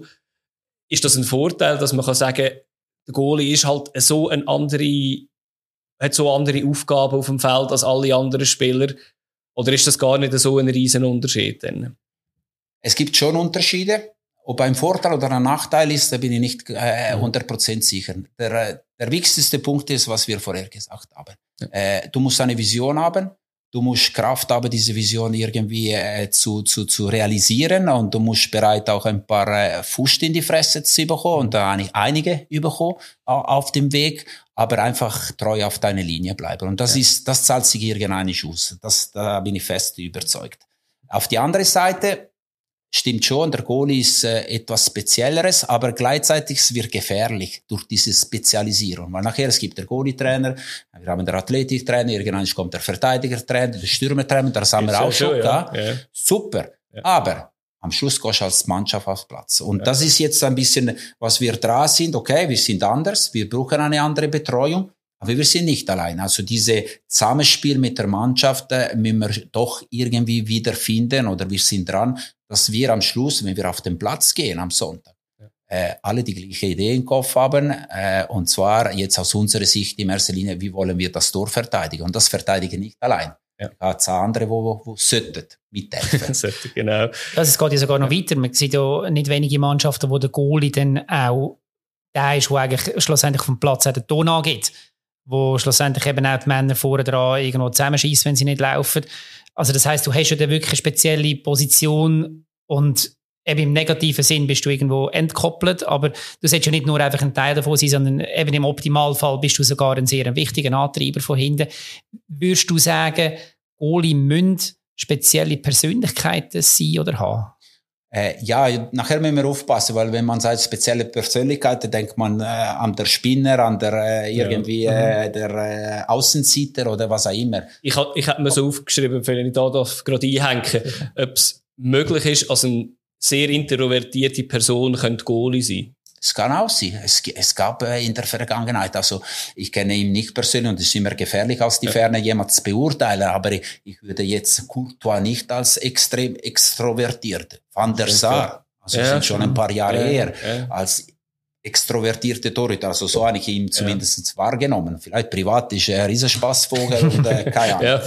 Aber äh, nicht unbedingt. Aber du brauchst schon andere Eigenschaften. Und, und, und äh, äh, nur die Tatsache, es ist banal, aber äh, nachher das, das Vorleben ist schon schwierig. Die Tatsache, dass ein Fehler von dir fatale Folge haben kann. Mhm. Mhm. Mit diesem Druck umzugehen. Und das ist spannend, wieso jetzt ein Zehnjähriger in Tor gehen will. Mhm. Er hat sicher eine andere Persönlichkeit, er ist eine, eine andere Typ als der, wo einfach das Neymar-Liebli auf dem Rücken und nur Tore schießen. Und das ist, und die, die brauchen wir, die Typen brauchen wir, aber die sind doch ein bisschen anders. Hast du die, hast du das jetzt wahrgenommen in den vergangenen Jahren mit den erfolgreichen Goalies, die wir hatten, dass Jüngere, also Kinder auch lieber ins Goal gehen? Weil bei uns ist es so eine Zeit gewesen, ja, der, der am wenigsten fit ist oder der, der am schlechtesten kann shooten, ist eigentlich im Goal. das, das passiert immer wieder, äh, ja. vielleicht auch auf dem Pausenplatz ja. und so weiter und so fort. Aber äh, ich muss sagen, jetzt die, die, die Jahre, wo ich jetzt Trainer bin, ich hatte zum Glück nie das Problem gehabt, äh, ich muss jemanden motivieren, Goalie zu werden. Wir haben immer äh, Modelle gehabt, wo die Jungs auch sich können orientieren und, und von daher glaube ich, wir haben eine schöne Tradition in der Schweiz, auch wenn wir ein bisschen weiter zurückgehen, äh, vielleicht nicht mit dieser Ausstrahlung Kraft, wo jetzt ein Jan Sommer erreicht hat, ja. weil es schon wahnsinnig mhm. äh, war, was er für eine Ausstrahlung Kraft, vor allem nach dem Euro äh, gewonnen hat und was für eine Wirkung auf äh, junge junge Spieler haben kann. Aber wir haben nie das Problem gehabt äh, und das ist das ist gut so und ich glaube auch in Zukunft wird auch nicht anders sein. Mhm. Glaube ich auch. Ich weiß nicht, hast du da gerade noch eine Frage zum Abschluss? Sonst würde ich mal in das Entweder-Oder reingumpen, oder? Ja, ich behalte meine Frage noch auf. Das ist gut. Ja. Aber ähm, lass uns mal das Entweder-Oder machen. Genau. Es sind einfach äh, Entweder-Oder-Fragen, wo du kannst sagen, ja, das gefällt mir besser oder das. Bin ich gespannt. ähm, Buffon oder Fabian Bartes? Ganz klar, Buffon. Ganz klar. Ich habe mal noch einmal gelesen, du hast aber kein eigentliches Idol auf der Goalie-Position. Nein, äh, lustigerweise, aber das kann sich niemand erinnern, an sie mir als Junge in Coldrero, wo ich angefangen habe, äh, Van Breukelen gesagt, weil ich ja ähnlich sehe, äh, wie der holländische Goalie, aber sonst habe ich keinen Idol gehabt. Okay. Dann eine Frage, wo, wo du hast vorher gesagt, es gibt nicht der perfekte Goalie, aber ich frage mal, ein Goalie, der einfach 1,90 groß ist, aber nur einen guten Fuß hat, oder ein Goalie, der nur 1,80 groß ist, aber dafür beidfüßig ist? das ist richtig schwarz-weiß. ja, also, sicher. Ja, entweder oder. Ja, dann nehme ich, nehme ich halt äh, der 1,80 Meter mit zwei Füßen. Okay, also auch jetzt aus dem Grund Spielauslösung oder... Äh, ja, jetzt es wird äh, schon ein bisschen komplexer, aber ja, wenn du mir nur diese zwei Möglichkeiten ja. gibst, äh, ja, lieber ein Goalie, der ein bisschen mitschütten. Ja. Dann habe ich noch einen. Mhm. Lieber ein Elfmeter von Panenka oder vom Lewandowski? Das Kebet. Ja, wenn du im Goal bist. Was würde dich mehr nerven? Oder was, äh Also ich formuliere die Frage, also wenn, wenn Panelka kommt, ich bringe den Stürmer um. Das finde ich eine bodenlose Frechheit. Von daher, ja, es wäre schon vielleicht ein Panelka Penalty zu sehen, indem dass du bleibst da und den Ball auf den Brust stoppen. Ich glaube, es könnte ein schönes Gefühl sein. Okay, gut. Dann hast du lieber viele Schüsse aufs Goal gehabt oder einfach einen ruhigen Nachmittag?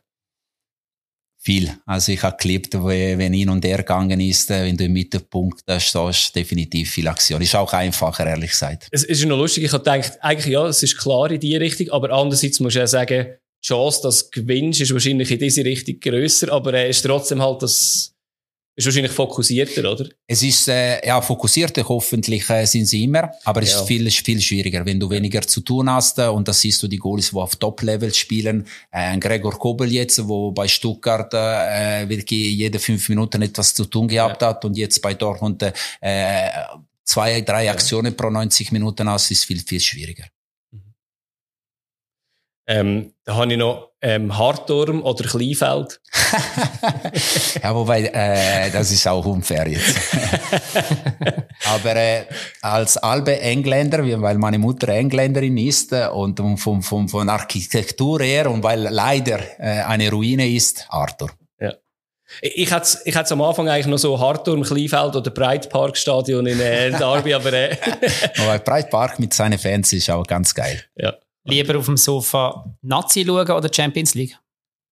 Uh, ich glaube, äh, wenn ich irgendein äh, so weit bin, dass ich äh, die Nazi im Fernsehen schaue, würde ich sehr wahrscheinlich die Nazi bevorzugen. Da habe ich noch äh, Penalty heben oder ein Assist als Goalie, indem er einfach schnell auslöst. Penalty heben, das ja. ist schon ein geiles Gefühl. Ja. Also das heisst auch, also das Penalty-Schießen ist einfach etwas, oder ist das dann wieder etwas anderes? Äh, das ist schon etwas anderes. Also jetzt für mich persönlich, ja, glaube ich, ja. das ist mir eigentlich vorgekommen in den Junioren, das ist ein anderes Leben gewesen. Ja. Aber wenn ich heute äh, mich vorstellen müsste, mit 80.000 ein Penalty zu schießen, ich weiß es nicht, ob ich die Coolness hätte, den Ball in Tor zu versenken. Ja, das kann ich verstehen, ja.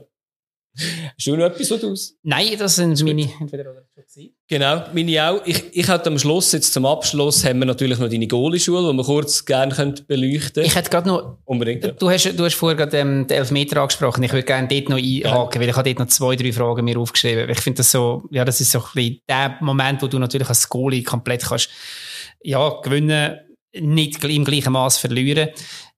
Was wie bereitest du dich auf einen Elfmeter vor? Oder wie gehst du jemand anderem einen Tipp? Also, ich meine, wir können die, die Lehmann-Story mit dem Zettel irgendwo im Schlappen innen. Äh, studiert man vorher einen Stürmer? Oder bist du eher der, der sagt, hey, blind einfach mal in eine Ecke reinspringen, dass du mal sicher in dem Ecke draussen bist? Oder zuerst irgendwo Psychologie vorher dran mit den Handfuchteln? Ich habe schon ganz viel gesagt. Was, was macht man in einem Elf, bei einem Elfmeter als Goalie? Ja, oder was machst du? Äh, ich versuche einen Mix zu machen zwischen Objektivität und Subjektivität oder zwischen Rationalität und äh, Emotionalität. Was heißt das? Das sind ganz viele Stunden für die Rationalität, für, für die Objektivität in der Analyse, äh, vor allem in einer K.O.-Phase, äh, wie jetzt der Fall war, äh, oder äh, ja, zum Teil ist Arbeit für die Katze. Schweden äh, 2018 analysierst du auch, aber komm nicht so weit.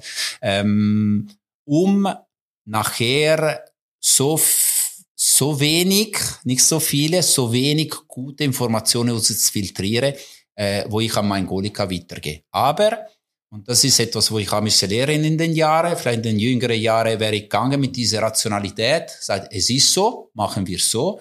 Heutzutage, es ist ein Austausch. Weil ich habe schon stundenlang die Penalty studiert, irgendwie eine Strategie, aber die bespreche ich mit meinem Torhüter. Und was ganz wichtig ist, am Schluss, am Ende des Tages, sage ich immer das Gleiche. Wenn du in Tor bist, wenn wir jetzt die Strategie festgestellt haben, okay, jetzt kommt Mbappé und du gehst rechts halb hoch. Aber du, und das ist die Strategie, wir sind einverstanden, aber du im Spiel, in dem Moment, wo Mbappé vor dir steht, irgend Bauchgefühl oder whatever, sagt, ich gehe links unten, gehe links unten. Mhm. Also es darf nicht sein, dass diese Rationalität, die Emotionalität in der Momentum überschattet. Und dann, klar, es ist schön, wenn, wenn aufgeht, aber es geht nicht immer auf. Die anderen studieren uns auch und am Schluss, es gibt schon das äh, Glücksfaktor, wo doch eine wesentliche Rolle in die ganze Geschichte spielt.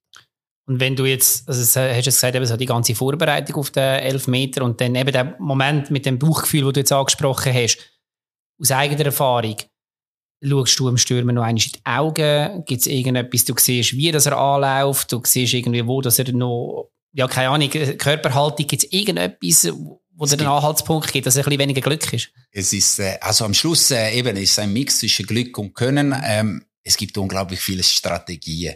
Äh, entscheidend ist, dass du an etwas daran glaubst und dich an dem Strategie auch treu bleibst.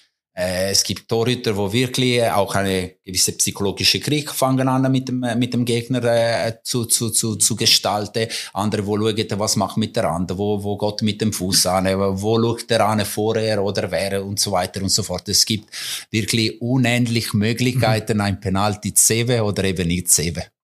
Wie siehst du Prozent ähm, Chancen für den Goalie bei einem Elfmeter? Ja, ist schon äh, deutlich geringer als die Chance, die ein Stürmer hatte. Kann schwierig irgendwie es, es festhalten. Expected Goal sagt ja, glaube 0,75, oder?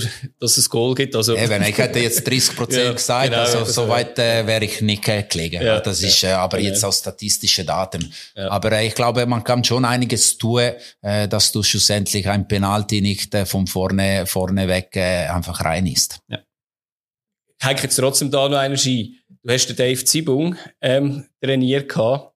Hat er im, äh, im Training Penalties gehabt? Äh. man muss vielleicht sagen, für Leute, die nicht ganz so lange in der Innerschweiz sind, Penalty haben, das ist nicht am Dave Zibung seine Stärke. Äh, das, ist, äh, das ist eine gute Frage. Ich glaube, ich, ich, ich habe gar nicht trainiert Penalty. Ich nehme auf meine, auf meine Kappe. Ja, Deswegen hat der Zibung keine, oder hat der Dave keine Penalty gegeben, weil ich keine Penalty mit ihm trainiert habe. Äh, das ist okay. Jetzt wissen wir, wer die schuld ist, dass wir so viel Köpfinal verloren Richtig, haben. Ja. Aber, äh, äh, könnt ihr genau. zum Fox gehen. genau. Gut, ja. Nein, ich würde jetzt eben noch rasch auf Goalie-Schule gumpen, wo du seit äh, 2007, 2007 hast du gegründet. Du hast vorhin gesagt, äh, du hast ein 100% unterschriebenes Pensum bei der Nazi, wo sich äh, noch ein erweitert. Was kannst du in die Goalie-Schule einbringen? Also die Goalie-Schule ist, äh, ist mein Hobby. Es gibt andere, die gehen Golf spielen oder Tennis spielen. Ich habe Goalie-Schule. Podcast möchte ich. Genau. genau. ähm, das ist das Erste.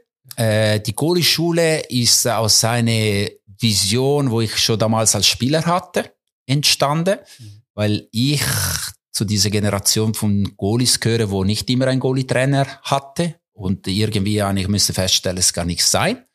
Und äh, ich wollte unbedingt, weil ich immer auch, äh, wo ich selber Spieler war, bereits äh, in der Juniorenabteilungen äh, trainiert habe, ich habe die Jungen die Möglichkeit geben, äh, ein gutes, in Anführungszeichen, Goalie-Training zu bekommen. Mhm. Und so habe ich schon als Spieler angefangen, viele, viele Sachen aufzuschreiben. Und damals, äh, wo ich äh, gegen Ende Karriere gegangen bin, habe ich gesehen, jetzt ist die Chance zu starten. Und äh, man muss auch korrekterweise sagen, dass äh, der Start der Goalie-Schule ist nur entstanden durch äh, auch die Kooperation mit FC Luzern damals im ersten Jahr. Und so sind wir gestanden mit der Idee, vor allem im breiten Fußball, äh, diese Möglichkeit äh, anzubieten. Weil wenn schon bei der Profi kein Goalie-Trainer ist, kannst du dir vorstellen, was passiert irgendwo ja. in einer Juniorenabteilung von einem dritten Liga-Verein. Ja, so hat es sich ergeben und äh, ja, mittlerweile sind 14 Jahre, wo die Goalie-Schule da, die begleitet mir immer noch. Ich bin praktisch nicht mehr auf dem Platz, ich bin ein bisschen äh, in Hintergrund. Ich habe Leute, wo ich ausbilde, wo ich auf den Platz gehe, wo die Trainings mache und tut. Und es ist schön, dass äh, ja nach 14 Jahren immer noch da ist, äh, das geschätzt wird, vor allem im äh, Raum Innerschweiz. Und ähm, ja, was schön ist, äh, immer wieder einer oder der andere, wo durch die Goalie-Schule gegangen ist, doch den Anschluss gefunden hat in Junior-Spitzenfußball. Aber sobald so ist, äh, lasse ich die Finger davor und die Goalie-Schule ist wirklich nur in der Breite. Also das heißt, das sind Kinder, wo, also Kinder oder Jugendliche, wo zusätzlich zu ihrem Training, wo sie irgendwo in ihrem Club haben, in der Woche noch in die Goalie-Schule kommen und dort ihre Fertigkeiten noch ein Das ist äh, ein Modell. Der andere Modell ist, dass wir mittlerweile auch Trainer zur Verfügung stellen für die Vereine. Also okay. wir haben die Gruppe, wo zu uns kommen und wir haben der Trainer, wo zu Verein XY, aber eben in der Breite, äh, ja, einen Service, eine Dienstleistung äh, anbietet. Mhm. Ich habe auf der Webseite gesehen, dass du, äh, dass alle Plätze ausgebucht sind für äh, das Jahr. Hast du dich anmelden? Ich habe mich anmelden. Ich habe gedacht, ja, Goalie kann man lang sein, Wenn oder ich bin noch nicht 40. ähm, kann man ein Einzeltraining machen mit dir und schauen, Aber ich bin zu klein, oder? Und nicht beidfüßig. Also, das ist äh, sehr viel Handicap. Nein, ich wollte fragen, wenn vergrößer ist? Äh, das ist eine gute Frage. Äh, das Potenzial von der Goalie-Schule wäre immens. Es ja. gibt aber ein paar äh, bremste Parameter. Ja. Ähm, Verführbarkeit von den Plätzen. Äh, Trainer zu finden, ja. ist eine Mangelware. Also wenn ich äh, irgendwo eine Maschine hätte, wo Goalie-Trainer würde produzieren oder gute Goalie-Trainer würde produzieren, wäre es sicher vorteilhaft. Und es ist und bleibt eine Nische ähm, Produkt. Ja. Und dann ist auch für die ganze Finanzierung unheimlich schwierig, äh, Leute zu finden, wo bereit sind, das Ganze zu unterstützen, dass er am Schluss irgendwie auch zahlbar ist äh, für die Teilnehmer. Ähm, es wäre schön, einmal etwas Größeres zu machen, kommen immer wieder Anfragen, aber irgendwann ist auch der Zeitfaktor. Es okay. ist mein Hobby und, und es wird sehr wahrscheinlich auch mein Hobby bleiben. Ja. Ähm, du schreibst auf der Webseite ähm, Goalie-Training 8.0. Was bedeutet das? Ja, das ist eine längere Geschichte. Ja. Das sind äh, meine acht I, wo da hinten stehen. Äh, ja. Das ist eigentlich eine kleine Spielerei zwischen äh, 2.0. Okay. Ähm, äh, ich habe das erweitert auf 8.0. Das sind Wörter wie Intensität, Initiative. Äh, jetzt, äh, wenn ich vorbereitet wäre, könnte ich jetzt alle acht ja, schön auflisten. Man kann es auf der Homepage wahrscheinlich nachlesen. Genau, die sind dort drauf. Das ist ein guter Tipp, dann äh, macht ihr eine Tour auf meine Homepage. Sag mal schnell, wie deine Homepage heißt www.foletti-schule, Goalie geschrieben.ch. Ja, ähm, wir verlinken es sicher auch noch. Und für mich ist die Frage, wie viel von dem, ich habe im Intro kurz gesagt, dass der Diego Benaglio mal gesagt hat, dass er sich ein bisschen wie in einer Disco gefühlt hat, wo du ihm so eine Strobo-Brille angelegt hast, ich glaube, zum Sichtfeld ein bisschen verengen, oder? Mhm. Schafft es so etwas auch? In die Goalie-Schule oder ist, sagt man, nein, dort sind noch andere Grundlagen, die man muss beibringen? Das ist, äh, die Goalie-Schule sind andere Grundlagen. Ja. Ich habe nie jetzt äh, mit, äh, mit äh, Jugendlichen und vor allem mit Kindern die Brille angewendet, ja. dass die in der andere, äh, andere Sachen im Vordergrund äh, und äh, eben muss man immer ganz klar trennen was habe ich in die Hände, welche Goalie-Tipp, welche Ziele verfolge ich. Und das ist das Gefahr heutzutage, dass die Leute irgendetwas sehen im Internet, ja, ja. wo, wo, ah, der macht das in der A-Nazi, mache ich auch mit meinen Junioren. Und ja, meistens ist es kommt nicht gut. Nein, das sind so zwei paar andere Schuhe. Okay. Ja, und du hast ja, also ich habe auch gesagt im Intro, oder, dass du auch den Ruf hast, das habe ich auch noch gehört in einem Podcast in, aus Österreich, im äh, Keepercast, bist du jetzt Gast gewesen und auf äh, Transfermarkt hast du auch noch ein Interview gegeben, dass du immer auch wieder ein bisschen genannt wirst als jemand, der sehr innovative Trainingsmethoden hat. Wie bist du zu dem gekommen? Hat dir das in deiner aktiven Zeit gefällt? Oder äh, hast du einfach gesagt, so kann man diese Fähigkeit gezielt trainieren, oder? Also in meiner Aktivzeit hat mir sicher gefällt. Also ich habe mir irgendwann geschwört, wenn ich eines Tages Polytrainer werde, werde ich nicht äh, so einlaufen zum Beispiel. Ja, ja. Also 15 Minuten hin und her in dem scheiß 16er ohne Ball. Da habe ich gesagt, das mache ich sicher nicht. Und bei mir ist der Ball von Anfang dabei. Ja. Äh, Das ist vielleicht eine Vorgeschichte. Das andere, ja, ist vielleicht äh, eine Qualität, wo ich habe. Ich bin sehr äh, kreativ und manchmal kommen gute Ideen, manchmal weniger gute, aber vor allem ich habe keine Angst, äh, ähm, das, das auszuprobieren. Ja. Und das sage ich immer wieder meine Goalies. Ihr seid meine Versuchskaninchen. Ja. Und äh, ich muss offen und ehrlich sagen, ich bin einige Mal auf den Platz gegangen mit einer Idee, mit einem Plan, aber ich habe keine Ahnung, ob das aufgegangen Ja. äh, wäre. Und manchmal ist es aufgegangen und manchmal ist es ein bisschen weniger. Ja, es, es braucht wahrscheinlich auch immer ein bisschen neue Impulse, oder? Du kannst wahrscheinlich nicht über Jahre immer nur die gleichen Trainings machen, weil sonst Nein. stumpfen vielleicht auch ab, oder? Eine, eine, eine wichtige Stichwort äh, ist Variation. Also du musst einen Plan haben. Am Schluss, ich mache immer das Gleiche. Ja. Aber in der Wahrnehmung nachher von meinen Goalies ist es doch anders. Also Ja. ich muss die Mini-Prinzipien immer anders verpacken und variieren. Und das ist ganz, ganz wichtig. Und diese Variationen zu kreieren, brauchst du ein bisschen Fantasie. Und, und manchmal kommt sofort eine Idee, manchmal äh, bleibe ich stundenlang vor einem Blatt und denke, scheiße, was mache ich heute Abend mit den Jungs auf dem Platz? Und irgendwann kommt doch etwas. Aber du hast, glaube vorher auch mal angesprochen, dass der, dass der Teil von deinem Job, wo du am, Büro, am Bürotisch hockst, bedeutend größer ist als der effektiv auf dem Platz, oder? Leider, leider. Also mittlerweile nicht mehr leider, aber das war eine riesige Umstellung vom, vom Clubtrainer zum, zum Verbandstrainer oder Nationaltrainer. Also die Momente, und das ist wirklich Ostern, Weihnachten und, und, und Silvester auf einmal, wenn ich auf dem Platz sein darf äh, mit den Jungs, ist etwas, wo ich unglaublich äh, genieße. Aber äh, es ist so, dass ich im Moment bin ich mehr in der Entwicklung, äh, in der, äh, in der irgendwie ein Projekt neu lanciere, whatever. Also ich bin mehr äh, am Computer, am Telefon als auf dem Platz. Das ist es so.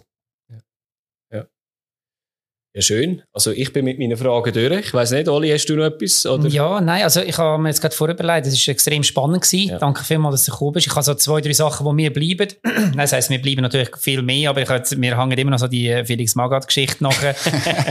aber auch, auch der viele Zufall, wo du gesagt hast, so in deinem Leben, so, ja, vom Studentenjob eigentlich zum, zum wichtigsten Goalie-Trainer im Land.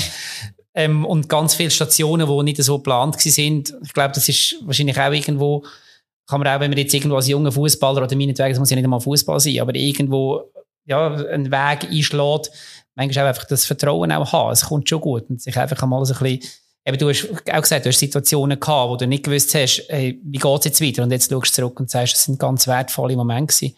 Ich habe vielleicht ganz am Schluss noch eine Frage, wo wieder so ein bisschen den Bogen spannt, so zum Anfang. Du hast gesagt, eben, ähm, du hast ein halbes Jahr gehabt, wo das Studentenleben in Zürich können geniessen. Habe ich auch mal gemacht, Studentenleben in Zürich. Kann man gut geniessen. Ähm, nachher hat es aber dann ja doch relativ ernst angefangen. Was gibt's, wo du am Anfang von deiner Karriere hast müssen darauf verzichten, wo du jetzt viel bewusster ähm, geniessest? Also Verzicht, äh, klar, es müsse unglaublich viel. Ähm, Im Gegensatz zu äh, Gleichaltrigen und äh, wir reden vom vom vom äh, vom, vom Pubertät schon äh, und nachher äh, ja als äh, als Jugendliche in eine eine eine Großstadt, wo einiges äh, anbietet äh, neben dem Fußball. Äh, dort äh, musst du unglaublich viel verzichten. Was ich heute als Trainer vielleicht anders machen oder äh, ja, wie du das gesagt hast, vielleicht bewusster wahrnehmen, ist, ähm, ist äh, alles, was nicht Fußball ist. Also als Junge bist du im Tunnel drin und äh, siehst du nur das, äh, verzichtest du viel, äh, bewegst dich in eine geschützte Werkstatt vielleicht auch. Und das ist das, das Gefahr auch für, für die Jugendlichen, wo in diese Leistungszentren sind. Äh, aber vielleicht Gott nicht anders. Und heutzutage schaffe ich viel, viel besser zu trennen. Es klar, es ist meine Leidenschaft, es ist mein Job, aber wenn ich nachher einen Strich ziehe, bin ich 100 Prozent fast immer. Meine Frau wird mir sicher widersprechen. Aber ich habe das Gefühl, dass ich 100 Prozent nachher bewusster dort bin, seit Familie, ähm, Frau, Kinder oder äh, Freunde, Kollegen und so weiter und so fort. Und das habe ich vielleicht als Sportler, als, als Spieler äh, weniger gehabt. Das heißt, am Wochenende mit deiner Familie vibriert dein Handy nicht, wenn wieder irgendwo auf einem Schweizer. Platz ein Goal, ein Goal passiert ist. Schön wäre es, wenn mein Handy würde nicht vibrieren, aber okay. ich sagen wir mal so, ich bin am Lehren, dass äh, auch wenn vibrierte, vielleicht die Welt nicht gerade runtergeht. Und, äh, ich kann vielleicht eine, spät, eine Stunde später äh, anrufen. Das schaffe ich auch nicht immer. Ja. Also sehr schön. Ganz herzlichen Dank, dass du da bist bei uns. Merci vielmals. Das Interview ja. sehr, sehr spannend gewesen und auf deinem Weg weiterhin alles, viel Erfolg. Wir beobachten es natürlich für da. Und ähm, ja, Hop Schweiz sowieso. Ja. Hop Schweiz und äh, danke euch. Es war cool. Gewesen. Sehr gerne. Wenn ja ausgestrahlt wird, der Podcast, bist ja du schon wieder voll mit der Nazi unterwegs. Gut, dann ja. freue ich mich äh, aus äh, wo auch immer uns, genau. uns oder uns, äh, uns zu hören. Sehr schön. Danke vielmals. Danke euch.